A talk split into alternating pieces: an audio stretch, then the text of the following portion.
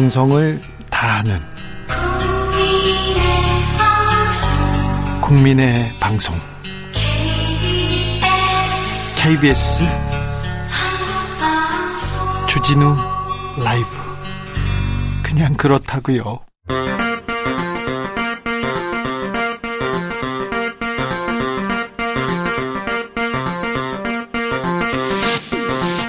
주진우 라이브.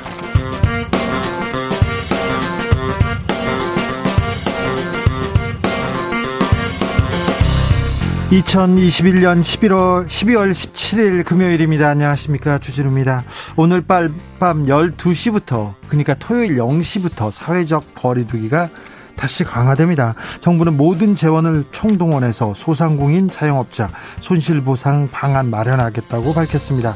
구체적으로 매출이 감소한 소상공인들에게 총 3조 2천억 원 방역지원금 지급합니다. 민주당은 이재명 후보가 요청한 소상공인 선지원 방안을 검토하고 있습니다. 주스에서 정리해보겠습니다.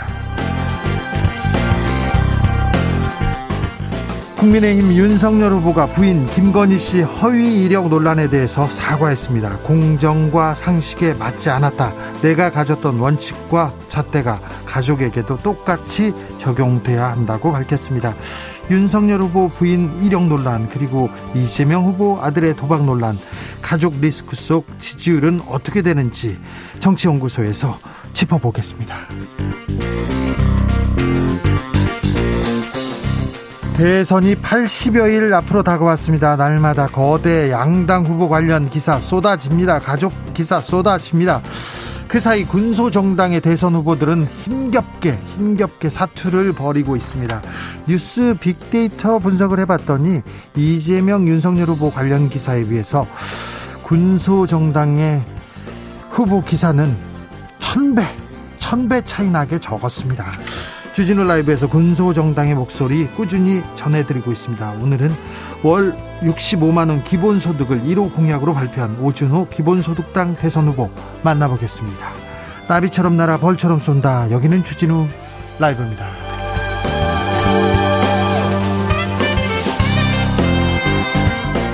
오늘도 자중자애, 겸손하고 진정성 있게 여러분과 함께하겠습니다. 기온이 뚝 떨어졌습니다. 꽁꽁 전국이 얼어붙고 있는데요. 바람 너무 춥습니다. 지역에 따라 눈 오는 곳 있죠.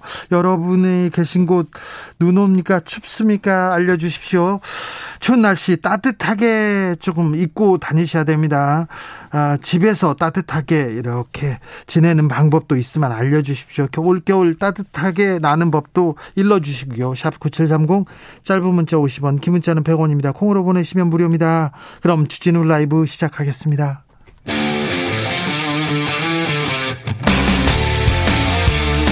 탐사보도 외길 인생 20년.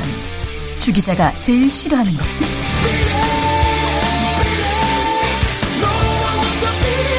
이 세상에서 비리와 부리가 사라지는 그날까지, 오늘도 흔들림 없이 주진우 라이브와 함께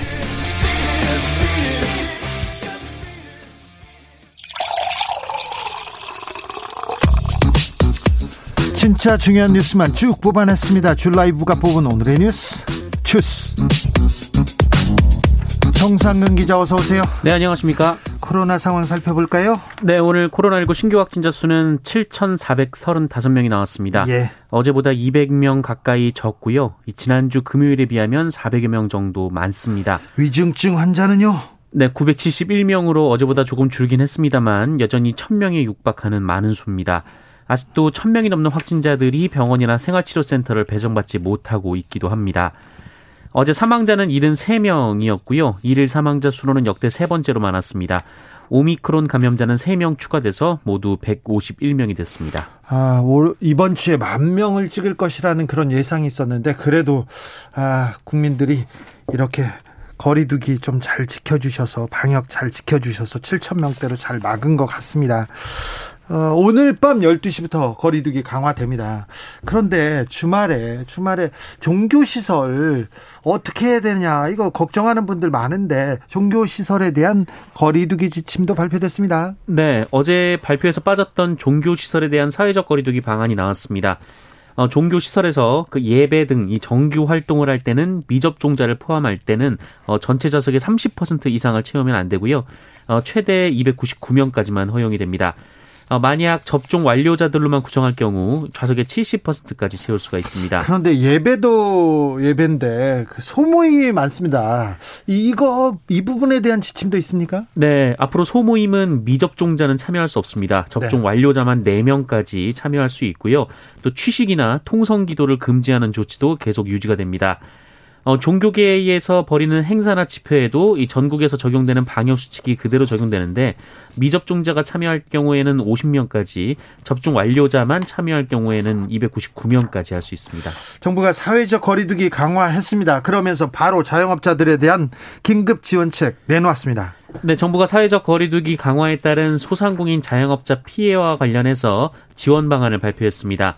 정부는 정부 대책 대상에 적용돼서 매출이 감소한 소상공인 320만 명에게 100만 원 상당의 방역 지원금을 지급하기로 했습니다. 매출 감소만 확인되면 매출 규모나 방역 조치 수준과는 무관하게 100만 원을 지급한다고 하고요. 이를 위해 예비비 등 4조 3천억 원을 투입할 예정입니다. 손실보상 보완책도 나왔습니다. 네, 기존의 손실보상 대상이 아니었던 이미용업 그리고 키즈카페 등 그 인원 시설 이용 제한 업종 12만 곳을 새롭게 손실보상 업종에 포함하기로 했습니다.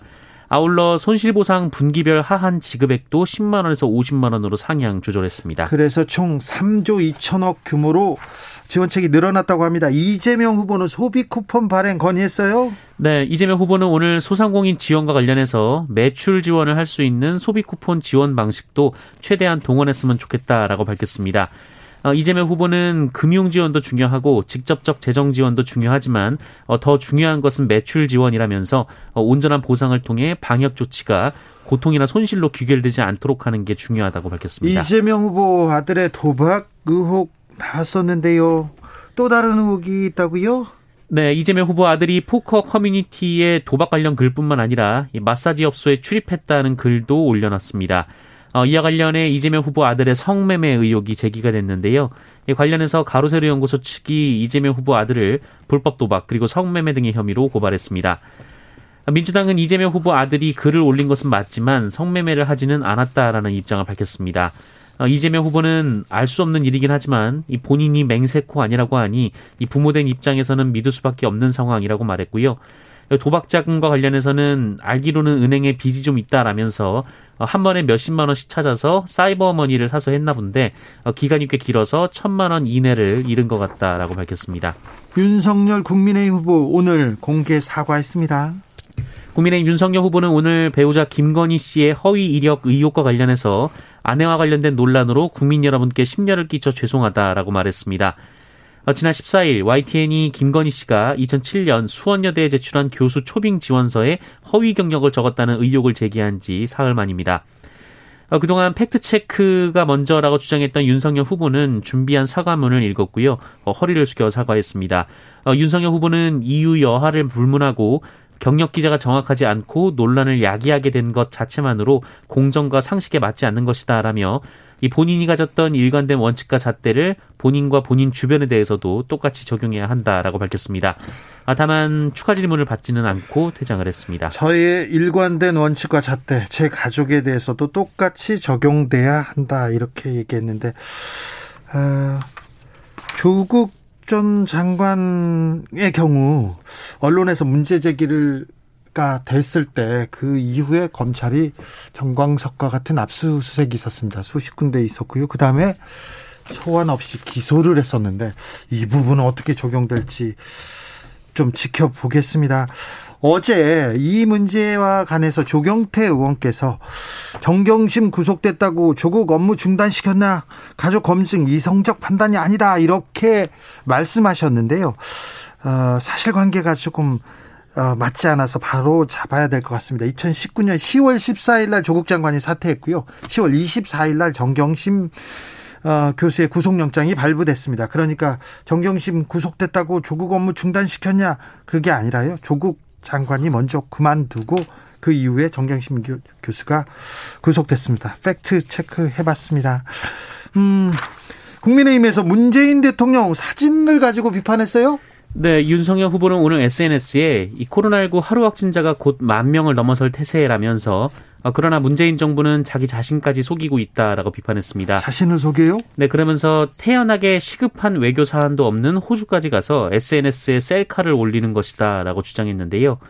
윤석열 후보는 대통령 SNS에는 관광지 셀카가 아니라 이 코로나19와 맞서 싸우고 있는 의료진 그리고 꿋꿋하게 버티는 국민의 영웅적인 이야기가 올라가야 한다라면서 지지율에만 신경 쓰는 대통령과 아부하는 참모들의 정부는 국민에겐 재앙이다라고 주장했습니다. 이거 며칠 전에 언론과 일부 보수 사이트에서 돌던 얘기인데요. 무슨 셀카를 가지고 얘기하는 거죠? 네, 문재인 대통령 부부가 호주의 스콧 모리슨 총리 부부와 찍은 사진을 말합니다. 문재인 대통령 페이스북에 올라온 사진인데요. 이 시드니 오페라하우스를 배경으로 스콧 모리슨 총리가 셀카 형태로 사진을 찍고 있는 모습을 겉에서 찍은 사진입니다. 이에 대해 탁현민 청와대 의전비서관은 자신의 SNS에 이 호주 총리의 권유로 찍은 사진이라면서 상대국 정상의 호의와 친근함의 표현을 대통령 비난의 소재로 활용하는 사악함이라고 비판했습니다. 그러면서 야당의 외교 결례가 참 걱정이다라고 반박했습니다. 호주의 국빈 방문했었는데 그때 찍은 사진을 가지고 지금 비판에 나선 것 같습니다. 오늘은 우즈베키스탄 대통령과 정상회담이 있었습니다. 문재인 대통령. 네, 문재인 대통령은 오늘 국빈 방문 중인 샤프카트 미르지오예프 우즈베키스탄 대통령과 정상회담을 갖고 양국 관계 발전 방안을 논의했습니다. 두 정상은 올해 1월 화상으로 정상회담을 한 바 있는데요. 문재인 대통령은 올해 정상회교의 시작과 끝을 함께하게 돼서 대단히 뜻깊다라고 했고요. 미르지오예프 대통령은 한국 친구들과 함께 있으니 고향에 온 느낌이다라고 화답했습니다. 네. 양국은 이날 회담을 통해 보건, 에너지 인프라, ICT 분야의 협력을 확대하고 양국 간 무역협정에 조속한 타결에 노력하기로 했습니다. 셀카는 안 찍었죠? 네, 그 사진 찍었던 얘기는 없고요. 네, 셀카를 찍으면 안 될 것 같습니다. 셀카가 문제가 될까요? 제주도에서 여진이 계속되고 있습니다. 네, 오늘 오전 6시 22분쯤 이 제주 서귀포시 서남 서쪽 38km 해역에서 규모 3.2의 지진이 발생했습니다. 지난 14일 발생한 규모 4.9의 지진의 이 18번째 여진이고요. 발생한 여진 중에서 가장 규모가 컸습니다. 이날 계기진도는 제주에서 3, 전남에서 2로 나타났는데요. 계기진도 3은 실내, 건물 위층에 있는 사람은 지진을 느낄 수 있는 정도입니다. 네, 제주도 소방안전본부에 따르면 오늘 오전 7시까지 지진을 느꼈다는 신고가 2건 접수됐고 피해 신고는 없었던 것으로 전해졌습니다. 9975님께서 제주도인데요. 눈에 비바람이 매섭게 붑니다. 마음만은 따뜻하게 얘기하셨는데 여지는 괜찮은지 걱정됩니다. 좀 알려주십시오. 2742님께서는요. 방송 잘 듣고 있습니다. 여기는 울산 동구 H중공업인데 바람도 많이 불고 파도도 많이 치는데 뭔가 마음이 춥습니다. 네, H중공업 그 재판과 관련된 그 중공업인가요? 네, 아무튼 추운데 몸 조심, 안전 조심하십시오. 5476님 오늘 아침에 머리 덜 말리고 나왔더니 머리카락이 얼어서 황태처럼 딱딱해졌어요. 지금도 너무 춥습니다. 저도 머리를 잘 안 말리고 나와가지고 항상 이렇게 그런 경우 있는데 그러시군요. 저도 그 정상이구나. 그러면 9777님께서는 부산은요 하늘은 맑고요 바람은 많이 붑니다. 길에 물건이 날아다녀요. 바람이 많이 부는군요. 바람 많이 붑니다. 좀 조심하시고요. 아무튼 감기 조심하십시오. 공군 성추행 가해자에게 징역 9년 선고됐습니다. 네, 이 성추행 피해를 입고 주변에 피해를 호소하던 중 안타까운 선택을 한 공군 고 이예람 중사 사건과 관련해서 이예람 중사를 성추행한 장모 중사가 군사법원에서 징역 9년을 선고받았습니다. 그런데 징역 9년은 군 검찰이 구형한 징역 15년에 비해 한참 모자란 형량입니다. 특정범죄가중처벌법상 보복 협박죄가 적용되지 않았기 때문인데요. 이 가해자는 이예람 중사가 성추행 사실을 신고하고 피해를 호소하자 이예람 중사에게 자신이 죽겠다는 취지의 문자메시지를 보낸 바가 있었습니다. 네. 군검찰은 이 문자메시지가 피해자에게 큰 압박이 되었을 것이라면서 보복 협박 혐의를 적용했는데 이 장 중사는 강제추행 혐의는 인정하면서도 이런 행위는 협박이 아니라 사과를 위한 행동이었다라고 부인했습니다. 그리고 재판부는 피고인의 주장을 인정했습니다. 또 재판부는 판결을 하면서 이 피해자의 죽음을 오로지 피고인의 책임으로 돌릴 수 없다라는 말을 했는데요. 굳이 왜 저런 표현을 썼는지를 두고 논란이 이어지고 있습니다. 신변 보호 중인 여성의 가족을 살해한 이석준, 오늘 검찰에 송치됐네요. 네, 서울 송파경찰서는 오늘 한때 교제했던 여성의 집을 찾아가 가족을 살해한 25살 이석준을 서울 동부지검에 구속 송치했습니다. 경찰은 이석준에게 특정범죄가중처벌법상 보복살인, 살인미수, 살인예비, 재물손괴, 감금 등 7개 혐의를 적용했습니다. 검찰로 송치되면서 구치소로 이동한 이석준은 오늘 아침 7시 45분쯤 기자들 앞에 모습을 드러냈는데요. 유가족이나 피해자들한테 말을 남기고 갔습니까? 네, 죄송하다, 평생 사죄하면 살겠다라는 말을 했는데, 그러면서도 계획을 했는지, 이 보복을 하려 했는지 등 이 형량과 관계된 질문에 대해서는 부인했습니다. 네. 아동 성범죄자 조두순이 폭행을 당했다고요? 네, 어젯밤 8시 50분쯤 20대 남성이 이 아동 성범죄자 조두순의 거주지에 침입해서 둔기로 조두순의 머리를 내리친 사건이 발생했습니다. 이 머리를 다친 조두순은 곧바로 병원으로 옮겨져 치료를 받았고요. 큰 부상은 아니라고 합니다. 이 남성은 조두순의 집에 찾아가서 자신을 경찰이라고 소개하며 현관문을 두드렸다라고 하고요. 이 문을 연 조두순과 시비가 붙었고 집 안으로 들어가서 둔기를 들고 나온 뒤 조두순의 머리를 가격했다고 합니다. 이 조두순과 함께 있던 조두순의 아내가 20m가량 떨어진 경찰 치안센터로 달려가 피해 사실을 알렸습니다. 이 남성은 올해 2월에도 이 조두순을 응징하겠다라면서 흉기가 든 가방을 메고 집에 들어가려다가 경찰에 제지돼서 주거침입 등 혐의로 입건된 바 있습니다. 네. 경찰은 이 20대 남성에 대해서 구속영장을 신청했는데요. 이 남성은 조두순의 성범죄에 분노해서 겁주려 했다라고 밝혔습니다. 네, 조두순을 응징하겠다. 직접 나서겠다. 20대 남성에게 구속영장이 청구됐습니다. 네. 분노야 알겠지만 그렇다고 해서 사적으로 나서서 직접 보복한다고요? 그건 아니죠. 올해도 유엔에서 대북 인권 결의안 채택됐습니다. 네, 유엔은 현지 시간으로 16일 뉴욕에서 총회를 열고 북한의 인권 상황 증진을 위한 북한 인권 결의안을 17년 연속으로 채택했습니다. 유엔 회원국들에게 북한에서 국제범죄를 저지른 용의자에 대한 수사와 기소 착수를 촉구하는 내용이 새로 추가됐습니다. 주스 정상근 기자와 함께했습니다. 감사합니다. 고맙습니다. 0542님이 날씨 너무 추워요. 따뜻한 뉴스 많이 나왔으면 좋겠어요. 따뜻한 뉴스. 아이고 죄송합니다. 국내에서 못 찾았고요. 미국판 은혜 갚은 까치 뉴스가 있습니다. 미국 북동부 메사추세스 보스턴에 사는 보스턴 테리어 한 마리가 지난 13일 날 질식한 채 방에 홀로 있던 아기를 구했다는 내용인데요. 아기가 숨을 쉬지 않자 방 밖으로 나와서 머리로 문을 마구 들이받았다고 합니다. 그래서 머리를 너무 심하게 찍힐래 문을 열었더니 아기가 새파랗게 질린 상태였고요.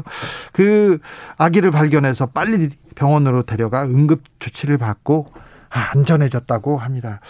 아기가 아파서 그 내용을 알고 가서 머리로 받은 겁니다. 분명합니다. 그거 그냥 막 받고 그런 거 아닙니다. 네. 05886님께서 집에서도 내복 입고 있으면 따뜻합니다. 아 그래요? 내복 입으시면 따뜻하답니다. 2026님 전주 눈 겁나게 오네요. 전주 눈 오기 시작했습니까? 익산도요? 9491님 전북 익산인데요. 쌀이 눈 계속 내립니다. 추워요. 차 위에 눈이 1cm 정도 쌓였습니다. 전주 익산 눈 오기 시작했습니다. 군산은요. 김옥주님 군산은 눈도 오고 바람도 불어서 엄청 춥습니다. 화단에 단지 묻어놓은 동치미 담그는데 온몸이 꽁꽁 얼었어요. 저녁엔 갈치조림에 어묵국 끓이고 있어요. 맛있는 건 혼자서 다 드시네요. 아우 부럽다. 자, 전북 지역에는 눈이 오고 있군요. 0978님 택시 안에서 듣고 있습니다. 오늘 눈도 오고 날씨가 너무 춥습니다. 추운 날씨에 시장에서 힘들게 일하시는 아버지 표현을 못해도 항상 감사드려요. 사랑합니다. 건강하세요. 이렇게 사랑의 마음을 전했습니다. 아버님 듣고 계시죠? 네. 받으셨죠? 네. 교통정보센터 다녀오겠습니다. 이승미 씨.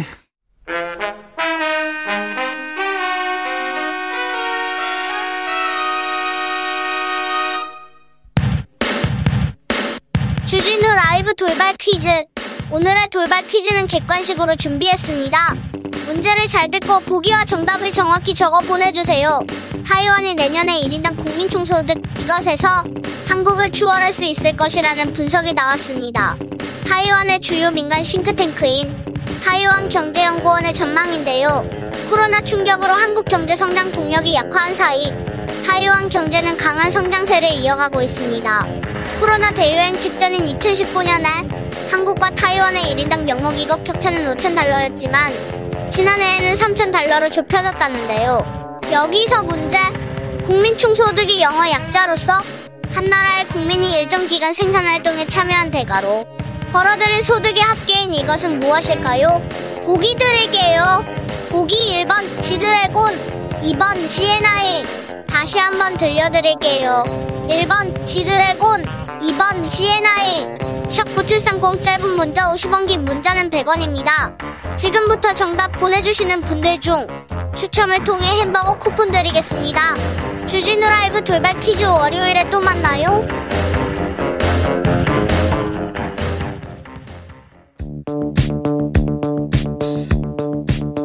대한민국 정치의 새로운 100년을 준비한다. 21세기형 국회 싱크탱크 정치연구소 영앤영. 정치권에 보내는 고급진 정치 컨설팅, 오늘도 뜨겁게 분석해 보겠습니다. 정치는 데이터다, 정치는 과학이다. 박시영 TV 대표, 네. 어서 오세요. 네, 반갑습니다. 박시영 TV의 박시영입니다. 네, 정치는 촉이다, 정치는 갑이다. 최영일 시사본부 진행자, 어서 오세요. 네, 시사본부 방송팀장 최영일입니다. 자, 국민의힘 윤석열 후보가 논란 3일 만에, 네, 사과했습니다. 했네요. 어찌 했는지 잠깐 듣고 올까요? 제 아내와 관련된 논란으로 국민 여러분께 심려를 끼쳐드려 죄송합니다. 이유 여하를 불문하고 경력 기재가 정확하지 않고 논란을 야기하게 된 것 그 자체만으로도 제가 강조해온 공정과 상식에 맞지 않는 것임을 분명히 말씀드립니다. 국민 여러분께서 저에게 기대하셨던 바 결코 잊지 않겠습니다. 사과문을 읽으셨습니다. 제가 강조해온 공정과 상식에 맞지 않는 것이었다. 그리고 일관된 원칙과 잣대, 그건 제 가족 주변에게도 똑같이 적용돼야 된다. 지금까지 상황 파악이 먼저다 얘기하다가 오늘은 그냥 사과했습니다. 네. 일단은 일단 지지율이 좀 출렁거렸고, 첫째요. 네. 그 다음에 두 번째로는 이제 대학 강사들, 비정규직 교수들, 이런 분들이 또 들고 일어났고요. 네, 그 발언은 부적절했죠? 네, 그렇습니다. 그리고 이 태도에 대한 역풍이 좀 만만치 않았습니다. 뭐가 잘못된 거냐라는 식으로 대응을 해서 논란이 좀 커졌고, 이 사안이 하루 이틀 끝날 사안이 아니라 계속 길어질 것이다라고 판단이 되고 있기 때문에 뭔가 끊고 가야 한다, 이런 생각도 좀 있었던 것 같고요. 그리고 배우자 김건희 씨가 직접 지금 나서기 어렵다, 나서는 순간 더 일파만파 커질 거다 때문에 후보가 빨리 한번 끊어주는 게 낫겠다, 이렇게 본 게 아닌가 싶습니다. 네, 근데 이제 김건희 씨는 그러나 저러나 나섰죠. 결국은 기자들 앞에 나섰고, 네, 한 번은 이제 이 사과 의향이 있다 이렇게 전해줬고, 네, 또 한 번은 국민께 심려를 끼쳐드려서 죄송하다. 그러니까 뭐 이게 사과냐 아니냐 논란은 있습니다만 사과의 이제 취지는 전한 바가 있고, 그런데 문제는 이제 선대위, 국민의힘 선대위 고민이 있어요. 뭐냐면 김건희 씨가 완전히 관리를 공식적으로 하지 않는 이상 지금 사실은 통제는 안 돼요. 지난 일요일부터 오마이뉴스 기자와 통화하고 전화를 받아서 문제가 됐다는 거 아닙니까? YTN 기자랑 통화하고. 그 전에도, 네, 많은 기자들하고 통화를 하고, 아니, 많은 기자들이 김건희 씨와 전화한 내용을, 네, 녹취를 가지고 있다는 거 아닙니까? 그 전원이 지금 이제 김의겸 의원이, 열린민주당 의원이 전언을 했는데 그 문맥의 해석을 놓고도 또 여야가 달라요, 지금.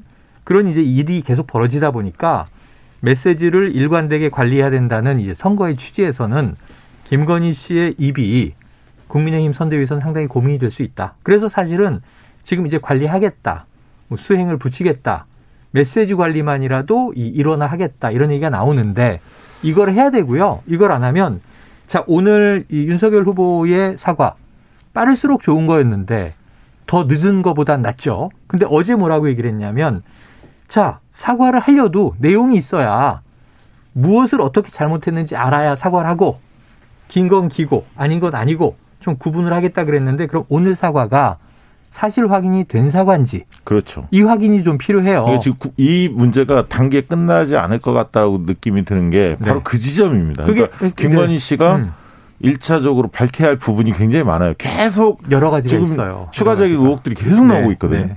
때문에 어떤 부분이 자기가 기억이 안 나는 건지 무엇은 또 돌이켜 보니까 잘못 쓴 건지 기재한 건지 이런 건 솔직하게 인정을 해야죠. 왜냐하면 네네.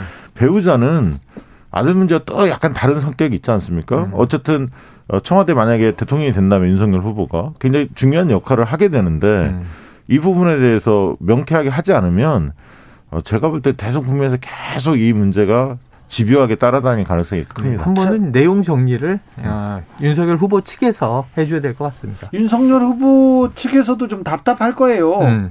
자꾸 일어나면 의혹이 2개, 3개씩 나오기 때문에. 그러니까 이것은 본인이 정리하고 그렇습니다. 배우자인 윤석열 후보가 확인을 해서 또 이 김종인 총괄 선대위원장이 자, 우리는 좀 뒤늦게 알았다.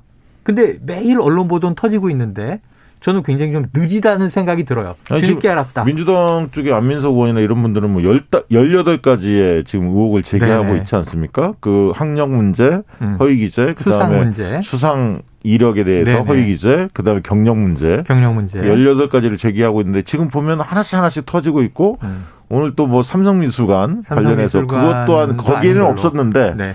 그 문제도 삼성 플라자에서 전시를 했는데 또 95년도까지 있어요 지금 네, 미술세계라는 이제 네. 잡지사가 네. 주관한 수상 경력 문제. 그러니까 이게 지금 어디까지가 가짜냐 이 부분이 계속 커질 것 같습니다. 민주당에서는 이재명 후보의 아들 의혹이 터져나왔습니다. 불법 도박 논란에 의해서 성매매 의혹까지. 네. 이 문제는 어떻게 흘러갑니까? 저는 이거는 어제 오전에 예. 조선일보 보도로 딱 터졌는데. 정말 정광석화처럼 이재명 후보의 사과가 나왔어요. 네. 사과는 간결해요. 자, 의혹 제기가 있었는데 그 아이디는 우리 아들 맞다. 확인해 보니 이 자식을 이렇게 뭐 잘 못 가르쳐서 불찰이다. 죄송하다. 사과. 그다음에 최대한 앞으로 이런 일이 없도록 조치하겠다. 치료라도 받겠다. 그러니까 반대쪽에서 바로 불법 도박은 법적 문제 처벌 대상 아니냐. 법적 처벌 받겠다는 거예요. 달게 네. 받겠다라고 아들도 사과하고 얘기를 했어요. 네. 그럼 수사의 결과 입건이 되면 이게 징역이든 벌금이든 받게 되겠죠. 그다음에 또 온라인에 게시된 글들을 다 긁어서 이게 성매매 업소에 출입한 의혹이 있는 게 아니냐 나왔는데 이재명 후보 측의 오늘 여기에 대한 응답은 사실 확인을 했는데 아들이 아니라고 한다. 그럼 부모 입장에서 성매매는 없었다고 한다를 전제로 해서 없었다라고 부정을 한 겁니다. 근데 만약에 야당이 이거 수사 대상이다. 수사에서 출입한 게 확인이 되면 법적 처벌 대상이 되겠죠. 저는 그렇게 흘러가리라고 봐요. 네. 뭐 저는 그 아들 검증에 있어서도 철저하게 검증해야 한다고 봅니다. 중요하다고 보고요. 네. 못지않게 그보다는 더 배우자가 더 검증을 더 철저히 해야 한다고 봅니다. 왜냐하면 네. 배우자의 역할이 더 크기 때문에 그런 거죠. 청와대에서 뭐 어떻든 안주인 역할을 사실상 하는 거 아닙니까? 네네. 굉장히 중요한 거다 이렇게 보고 있고요. 태도적인 측면에서는 이재명 후보가 잘했을지 몰라도 이 내용 자체는 굉장히 충격적이었거든요. 그리고 특히 이제 그 마사지 업소 출입했던 이 부분이 의혹이 네. 연이어서 터졌기 때문에 국민들이 뭐 갖고 있는 어떤 충격적인 부분은 굉장히 클 거라고 지지율에 있어서도. 잠시 어쨌든 김건희 씨의 그 허위 학력, 경력, 수상 이력 이 부분이 데미지가 상당히 커서 어제 오늘 뭐 발표되는 여론조사 결과 보면 오차범위 내에서 그 어쨌든 골든 크로스가 일어나는 이런 현상들이 좀 보이고 있는데 다시 그 목요일 날 지금 이재명 후보 아들 건이 터졌기 때문에 내주에 발표되는 조사는 굉장히 그 혼란스러울 것 같고요. 네. 그다음에 어떻게 보면 김건희 그다음에 이재명 후보의 아들 건이 맞물려서 이전 시점으로 돌아가지 않을까 그런 생각도 약간 듭니다. 지금 네. 그 국민들은 아이고 가족 리스크 이렇게 복잡해 더 나오는 거 아니야 더 복잡해지는 게 아니야 이렇게 또 걱정하는 네네. 분들도 많아요. 그런데 예를 들면 지금 이렇게 보여지는 겁니다. 이제 이재명 후보의 자제가 또 있어요. 자제 문제 아까 얘기한 대로 자녀 문제가 터지면 네. 이재명 후보 혹은 그 부인 가족에게 데미지가 있죠. 실점하는 거예요. 네. 그냥 이미지 나빠지고 마이너스예요. 진흙탕 싸움인데. 그런데 문제는 그건 그거대로 흘러가고 야당이라든가 또 야권 성향의 뭐 유튜버라든가 계속 팔 거 아니에요. 그래서 이게 가족 신상 털기 선거가 시작됐다. 지금 두 후보 모두에게 지옥문이 열렸다. 이렇게 표현할 수 있어요. 그런데 근데 문제는 네. 상대방이 감점이 되면 나는 가만히 있어도 올라가는 효과가 있으니까 상대 진영은 좋다. 이게 민주당이 이번 주 초에 팔짱 끼고 강건호 불구경을 하는데 김건희 사태가 계속 커지니까 이건 민주당은 호재진 거죠. 저쪽이 악재니까. 근데 문제는 김건희 씨 논란도 파장이 계속할 거란 말이에요. 그리고 거기에서 네. 쟁점은 그겁니다. 허위 그 학력 경력 수상 이력 중에서 공소시효가 남아 있는 거가 있느냐. 그게, 18가지 의혹 중에 되겠죠. 일부 보이긴 네. 합니다. 근데 실제 이제 그런 부분들을 법적 조치를 할 거냐. 민주당이 네. 지금 고민에 들어간 것으로 나오는데 언론 네네네. 보도에 보면. 그런데 지금 바로 들어가지 않는 것은. 민주당도 고민할 텐데 이거 검찰에서 고민할 부분일 것 같은데요. 아니 검찰도 고민하겠지만 어쨌든 그 인지수사가 될 수도 있지만 고발 조치가 있어야 하기 때문에 네네. 대부분 수사들이 시민단체는 아니면 민주당이 고발을 해야 할 텐데 뭐냐면 민주당으로서는 아들 문제 터졌기 때문에 바로 고발하기보다는 2, 3일 좀 상황을 지켜보고 판단하지 않을까 싶고요. 그 사이에 네. 물론 시민단체가 할 수도 있습니다. 지금 아들 문제, 이재명 후보 아들 문제 시민단체가 고발을 한 거거든요. 그래서 바로 경찰에 입건이 됐지 않습니까? 그러니까 비슷한 형태를 취할 가능성이 있습니다. 이거는 고소고발이 될 가능성이 매우 높잖아요. 네. 아니, 민주당은 고발 조치한다는 입장을 냈어요. 네. 자, 민주당은 고발 조치를 그 이후에는 어떻게 거죠. 됩니까? 그럼 이것도 수사에 들어가지 않겠습니까? 결국은 검경의 손에 네. 이 이재명 후보의 아들 등 가족 문제. 그리고 지금 이미 김건희 씨와 장모 최 씨는 이미 지금 검찰의 손에 있어요. 네. 근데 여기서 제가 굉장히 흥미로운 대목으로 하나 말씀드리면 오늘 사과 말고 이 윤석열 후보가 최근에 이번 주에 관훈 클럽 토론도 있었고 쭉 하는데 무슨 얘기를 하냐면 자, 본부장 문제 관련해서 강하게 화를 냅니다. 격앙된 대목이 있어요. 뭐냐면 도이치모토스 그거 공소시효 그냥 흘러가는 건데 그걸 민주당 이제 집권 세력이 난리를 치니까 검찰이 마지못해 다시 들여다보고 있는 근데 파고 있는 거다. 그전에 구속 안 됐던 사람들이 이번에 다 구속됐잖아요. 4명인가. 아니 4명 구속됐고 권오수 네. 회장도 이제 기소가 됐어요. 구속 기소가 됐는데 제가 윤석열 총장 바로 전 검찰총장이잖아요. 이분 말씀을 들으면서 이게 어폐가 있다라고 느낀 건 뭐냐면 공소시효가 닥치면 급하게 기소하는 게 검찰이에요. 자, 여기서 네. 그게 사람들은 오히려 봐주기 수사했다라고 평가받지 않을까요? 검찰이 그동안. 여기서 사람들은 네. 정경심 씨 사건을 그냥 네. 자연스럽게 떠올릴 수밖에 없어요. 2019년 9월 6일 네. 인사청문회가 열려서 네. 남편인 조국 전 장관이 그때는 장관 후보자로 하루 종일 이제 청문회를 봤는데 그때 질문 중에 제가 이거는 굉장히 센 답변인데 놀랬던 건 뭐냐면 장관 후보자 사회주의자입니까? 그랬더니 아닌데 사회주의도 필요하다 이런 얘기를 해요. 네, 그렇죠. 그동안 산호맹, 이념공방 막 했는데 이렇게 큰 답변이 그냥 흘러가요. 왜? 그날 표창장에다 몰입이 네. 돼 있었거든요. 네.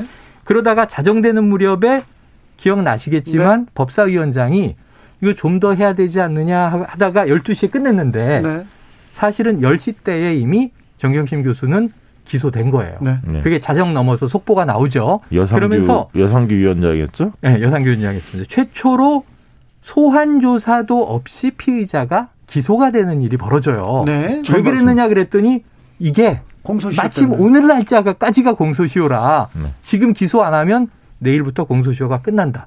이게 검찰의 모습이라면 네. 윤석열 검찰의 모습이라면 왜 본인의 아내는 놔두면 공소시효 지나갈 걸. 네. 왜 여당이 지금 들이파느냐. 이렇게 얘기하는 건 너무 좀 이상하게 들리는 거죠. 여당이 먼저 판 것도 있지만 사실은 언론이 지금 계속 취재한 거 아닙니까? YTN이 지발이 된 거죠. 과거에도 조국 사건에서 네.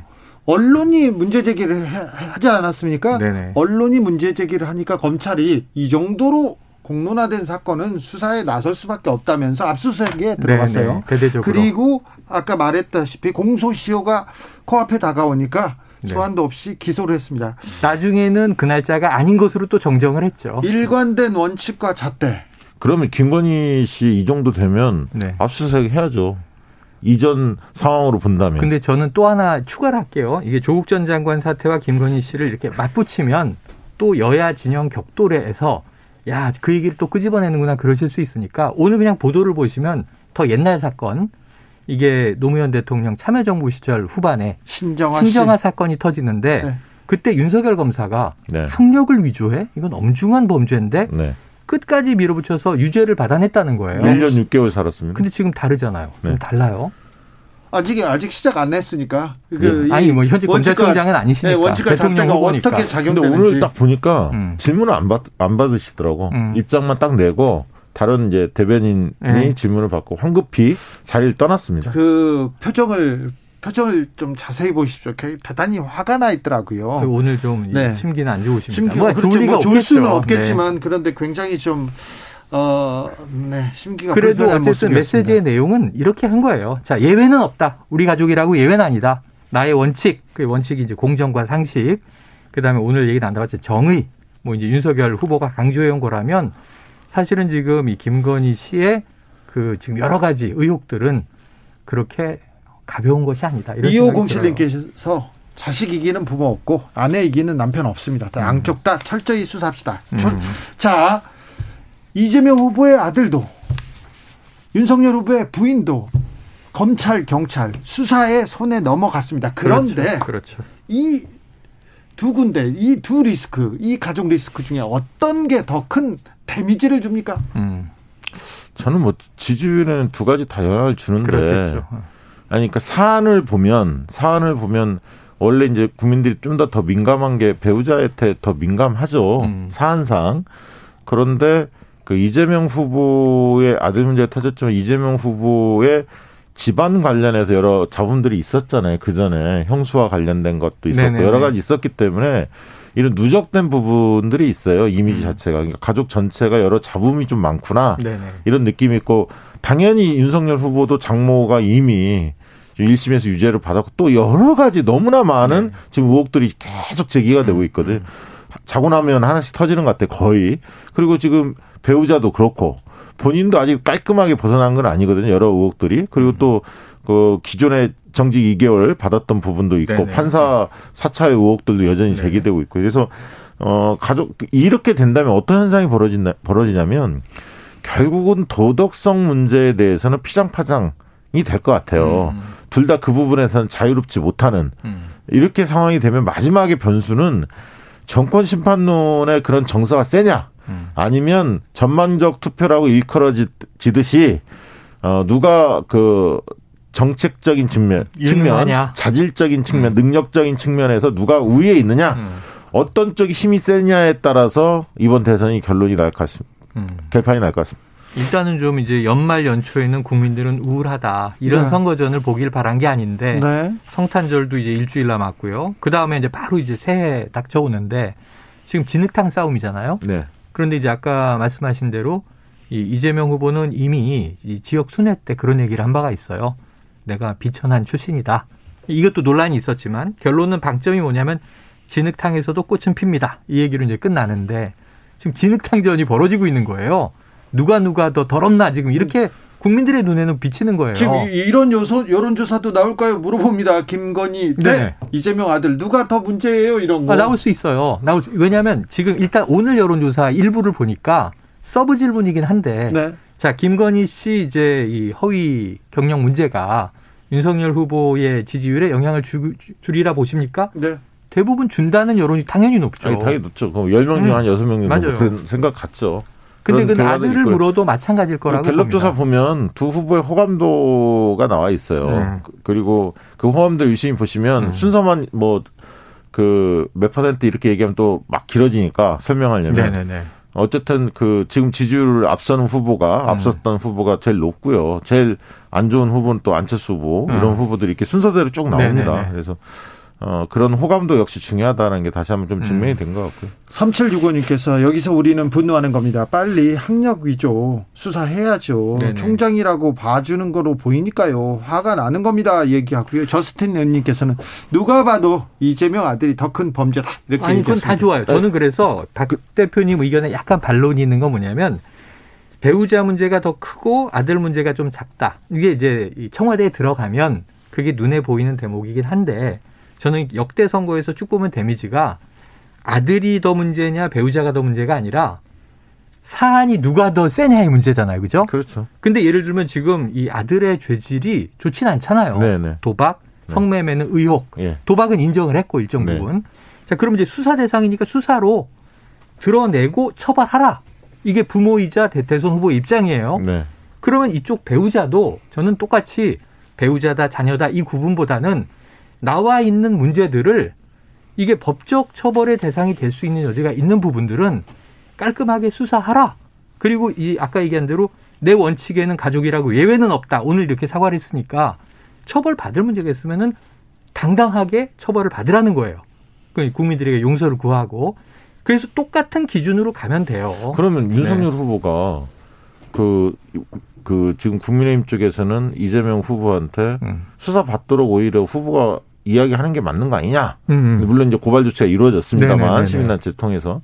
그러면 이제 그런 얘기가 나올 수도 있는 거 아닙니까? 윤석열 후보한테 이렇게 의혹이 많고 네. 일부는 진짜 사실이 많이 드러났기 때문에 이미 네. 허위라는 게 이 정도 되면 자진해서 김건희 씨가 수사 받도록 윤석열 후보가 직접 이야기하는 거 아니냐? 잠시만요. 이재명 네. 후보 아들은 수사를 받을 것 같습니다. 네네네. 그런데 김건희 씨는 수사를 받게 될까요? 오늘 윤석열 후보가 아내와 관련된 국민의 비판을 겸허히 달게 받겠다고 했는데 법과 원칙을 얘기는 하겠으나 수사받게 되는 얘기는 안 했는데. 그러니까 안 했다는 거예요. 제 얘기는. 네네. 문제가 있다면 그럼 그 뒤에 이제 만약에 계속 또 의혹이 이게 깊어지면 저는 김건희 씨 의혹은 계속 길어질 것 같아요. 근데 문제는 이렇게 되는 거예요. 이게 이 윤석열 후보가 법조인이기 때문에 우리보다 더 잘 알고 계실 텐데 문제는 2007년도 수원여대에 겸임교수로 들어가는데 제출한 문서들이 허위야? 그럼 지금 재직증명서가 네. 국민의힘은 아직까지 직인이 찍혀 있고 이것은 유효한 문서다. 다만 누가 왜 당시에 어떻게 발행했는지가 오래돼서 확인이 안 되는 게 문제다. 확인되면 문제없다. 근데 지금 또 민주당 쪽의 문제제기는 사문서 위조의 가능성이 높다. 네. 뭐 이제 다른 문서랑 비교해 보니까 형식과 직인이 다르다 직인은 얘기합니다. 사각형인데 이건 원형으로 돼 있고 문서 번호도 지금 문제가 있고 그리고 문제는 당시에 소수의 사람이 일했던 협회에서 서로 다 가족처럼 알았는데 김건희 씨를 본 사람이 없다는 거 아닙니까? 지금? 역대 회장도 없고 뭐 직원도 없고 이게 문제죠. 그러니까 이 발급한 사람이 전 나와서 제가 뭐 당시 사무국장이었는데요. 김건희 씨는 외부에서 이런저런 일을 도와주셨고 저희가 감사해서 발급해드린 거 맞아요. 이런 증언이 나와야 돼요. 네. 안 그러면 이게 사문서 위조라는 게 또 밝혀져야 돼요. 근데 최악의 경우에 위조라 하더라도 사문서 위조죄가 공소시효가 또 7년이에요. 네. 이게 2006년에 발급된 걸로 돼 있고 2007년에 행사됐다면 지금 이미 이제 한 14년 된 거죠. 그러니까 처벌 대상이 아니라는 걸 윤 후보는 알고 계신 거예요. 그럼 문제는 민주당에서 고발해서 이거 수사해서 처벌해 주십시오 하려면 7년 내에 사문서 위조가 나오든가 아니면은 뭐 그 사이에도 대학에서 강의하려고 뭐 어떤 이걸 행사했던 정황이 그러니까 나와야 되거든요. 예를 들면 경력이나 학력을 위조해서 허위 기재를 해서 수당 이력도 만약 그것이 대학의 그 전임 교원으로서 네네네. 활동하는데 그게 막 영향을 끼쳤다. 업무 방해다. 그럼 네. 업무 방해로 네네. 걸 수도 있죠. 그렇죠. 2015년 사안이라든가 그렇죠. 이런 사안이 있을 수 있으니까요. 근데 이제 저는 윤석열 후보도 굉장히 저는 타이 크라고 보는 게 사안의 성격상 아들 문제가 더 커 보인 측면도 있습니다. 인식적인 네네. 측면에는. 그런데 김건희 씨가 그 목돈미를 이렇게 누가 옆에서 수행한 사람이 끌고 왔잖아요. 네. 그 모습이 굉장히 안 좋았어요. 첫째. 안 좋았죠. 그리고 두 번째는 공정과 정의 명분을 가지고 윤석열 후보가 뛰어들었단 말이에요. 자, 대선에. 거기서 제가 질문하겠습니다. 그래서 타격이 있는 거예요, 이게. 그래서 공정을 무기로 한 윤석열. 이번 부인 논란으로 이 공정에 윤석열 표 공정에 좀 타격을 입지 않을까 이게 타격을 좀 입지 않을까가 아니라 크게 입었다고 크게 봐요. 이거 내상이 큰 게 심상정 정의당 후보 얘기를 저는 전적으로 공감하는데 채용 공정에 상당한 문제를 야기한 거다 이 자체가. 근데 예를 들면 윤 후보가 말씀하신 게 좀 어폐가 발생한 게 이게 경쟁을 시간강사 TO 하나를 놓고 공개 채용을 하는데 경쟁을 한 게 아니고 초빙돼서 소개로 들어간 거기 때문에 우리 배우자가 들어갔다고 해서 타인이 탈락한 게 아니다. 근데 이런 경우에 자료 보고 뽑질 않아요. 관행을 잘 좀 기자들이 들여다보십시오 그랬는데 이게 시강 강사와 겸임교수 시장을 보면요. 이 노동시장이 윤 후보의 말씀이 잘 안 맞아요. 아니, 그리고 그 얘기 당장 나왔잖아요. 그 시강 강사 하시는 노조. 분들이 노조라 이런 비정규 분들이. 교수 노조입니다. 거기서 만약에 잘못된 허위 경력이 있었다. 기재에.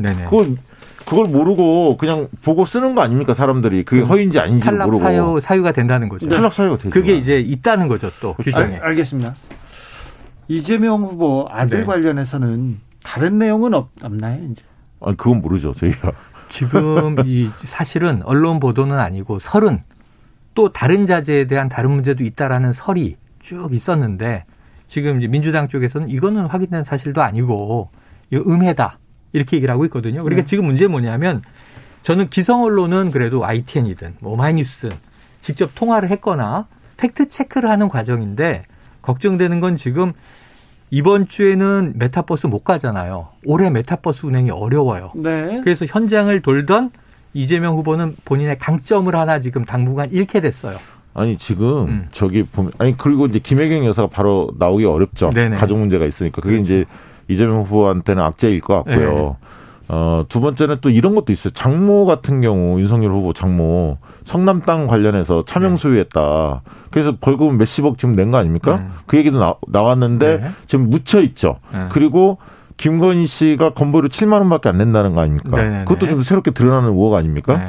그래서 이거 재산에 비해서 이거 뭐 편법 아니냐 이런 지적도 있는 거거든요. 이명박 씨가 아니냐라고 민주당이 그래서 지금 했죠. 어떻게 보면 처와 장모와 관련된 의혹들이 제가 볼 때는 이거 뭐 선거일까지 계속 뭔가 드러날 것 같아요. 네네. 그래서 오래 갈 것 같다. 오래 갈 것 같아요. 네. 끝까지 갈 것 같아요. 의혹을 의혹으로 덮고 사건을 사건으로 덮고 과거에도 보기는 봤는데 3349님 문제 많은 후보들 중에서 좀 덜한 후보를 선택해야 할 국민의 자존심은 비참해집니다. 얘기합니다. 나님께서는 두 분 오늘 다 핵심을 놓치는데요. 핵심은 후보들이 자신들의 표와 가족들의 문제를 대하는 태도. 태도가 지금 선거의 핵심입니다. 중요한 문제예요. 누구 가족이 더 지지분하냐 이거는 아닙니다. 얘기하는데 그렇죠. 이 사안을 대하는 태도, 그러니까, 사과하는 태도. 네네. 그러니까 처음에는 어떤 사안에 대한 충격적인 내용들이 먼저 오지만 말씀하신 대로 후보가 어떤 모습을 보이느냐. 태도 부분이 오래 가요. 네. 나중에 이제 감정이 좀 차분해지면 이성적으로 좀 판단하다 보면 누가 지도자답게 그런 악재는 누구나 터지기 마련인데 그런 있죠. 문제에 대해서 진솔하게 이야기하느냐 그런 부분들이 나중에는 오래 갑니다. 여기서 잠깐 크리스마스 때도 우리가 이 얘기를 하고 있을까요? 지금 다음 주 금요일인데요. 크리스마스 직전 하게 될 것 같습니다. 크리스마스의 그러니까 주인공은 누가 됩니까? 23일인데 지금 역시 크리스마스는 가족의 시즌이에요. 네. 가족의 계절인데 제가 보기엔 이 두 가정을 다 다루게 될 것 같은데. 아 진짜요? 근데 문제는 뭐냐면 아까 태도 얘기는 중요하신데 결국 우리가 사과 중요하다. 사과 빨리 해야 된다. 근데 사과를 국민이 납득할 수 있도록 해야 된다.